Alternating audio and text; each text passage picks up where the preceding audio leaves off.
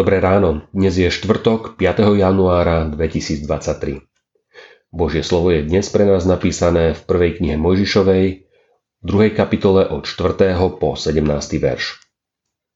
Toho času, keď hospodin Boh učinil zem a nebo, a nebolo ešte nejakého poľného krovia na zemi a nejaká poľná bylina nerástla, pretože hospodin Boh nedal dažďa na zem, a nebolo ani človeka, aby obrábal pôdu, len spodná voda vystupovala zo zeme a zavlažovala celý povrch pôdy, vtedy hospodin Boh stvárnil človeka z prachu zeme a vdýchol mu do nozdier dých života. Tak sa človek stal živou bytosťou. Potom hospodin Boh vysadil na východe záhradu v Édene a postavil tam človeka, ktorého utvoril. Hospodin Boh dal zo zeme vyrásť všelijakým stromom, lákavým na pohľad a dobrým na jedenie. Aj stromu života uprostred záhrady, aj stromu poznania dobra a zla. Z Édenu vytekala rieka, aby zavlažovala záhradu a odtiaľ sa rozdelovala na štyri ramená. Meno jedného je Píšón. Ono tečie okolo celej krajiny Chavíla, kde sa nachádza zlato. Zlato z onej krajiny je vzácne. Tam sa nachádza aj bdéliová živica a drahokam Onyx. Druhá rieka sa volá Gíchon. Tá tečie okolo krajiny Kúš.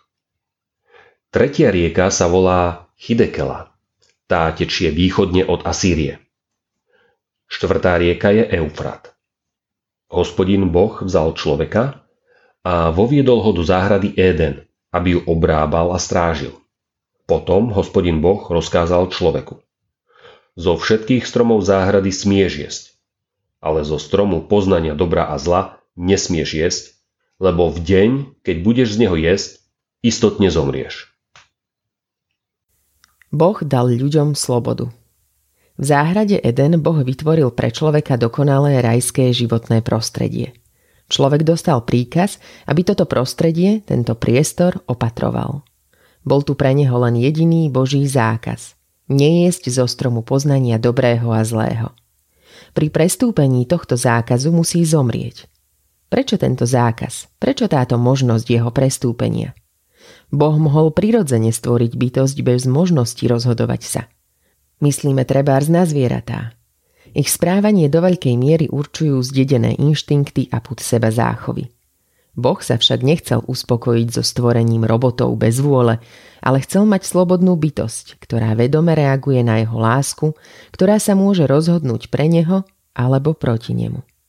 Boh chce svoje požehnanie darovať takému stvoreniu, ktoré je dobrovoľne od neho závislé.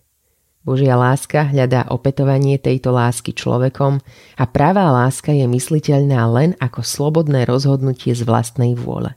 Ak sa ľudia teraz rozhodnú proti Bohu, potom On sa s tým neuspokojí, ale snaží sa získať si ich. Pripravil im záchranu vo svojom milovanom synovi Ježišovi Kristovi.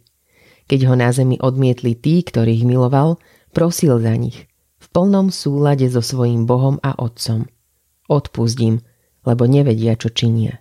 Nemá to čo povedať aj nám dnes? Modlíme sa. Ďakujeme Bože, že sme viac než len pudové stroje. Odpusť, že slobodu často zneužívame, alebo sme leniví duchom a tak nežijeme podľa Teba, ale podľa inštinktov. Ved nás Tvojim duchom stále, aby sme neskončili na smetisku pekla. Amen. Dnešné zamyslenie pripravil Jan Velica. Vo svojich modlitbách dnes pamätajme na cirkevný zbor častkov. Prajme vám požehnaný deň.